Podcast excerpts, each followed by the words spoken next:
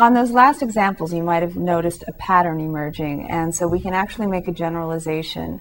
And if you're like a lot of students, you probably don't like it when you see things like this. And this is the kind of thing that gives us mathematicians a bad rap.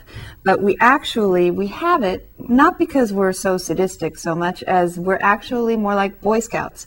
We want you to be prepared for every kind of possible problem. And if you're aware of patterns, it can be helpful when a, pa- a, problem comes up. So let's generalize from that last example where we took limits as x went to a from the right or the left. a is just some number. 1 over quantity x minus a to the nth power. If x approaches a from the right, that means a plus a little bit, right? So what would a plus a little bit minus a be? Would it be positive or would it be negative? a plus a little bit minus a, you have something a little bigger than a minus a, that would always be positive, wouldn't it?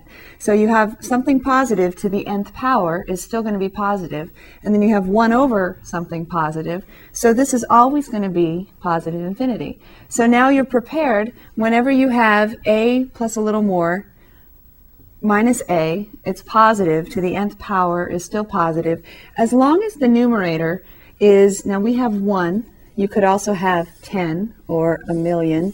Anything positive, then you're going to have positive over positive, so you'll have infinity, correct? Now, what if you had an x here? Now, would that work? We're going to look at this example very soon, but you might see if a is a negative number and you plug it in here, then you're going to get a something negative on top and something positive on the bottom. So it doesn't work with variables.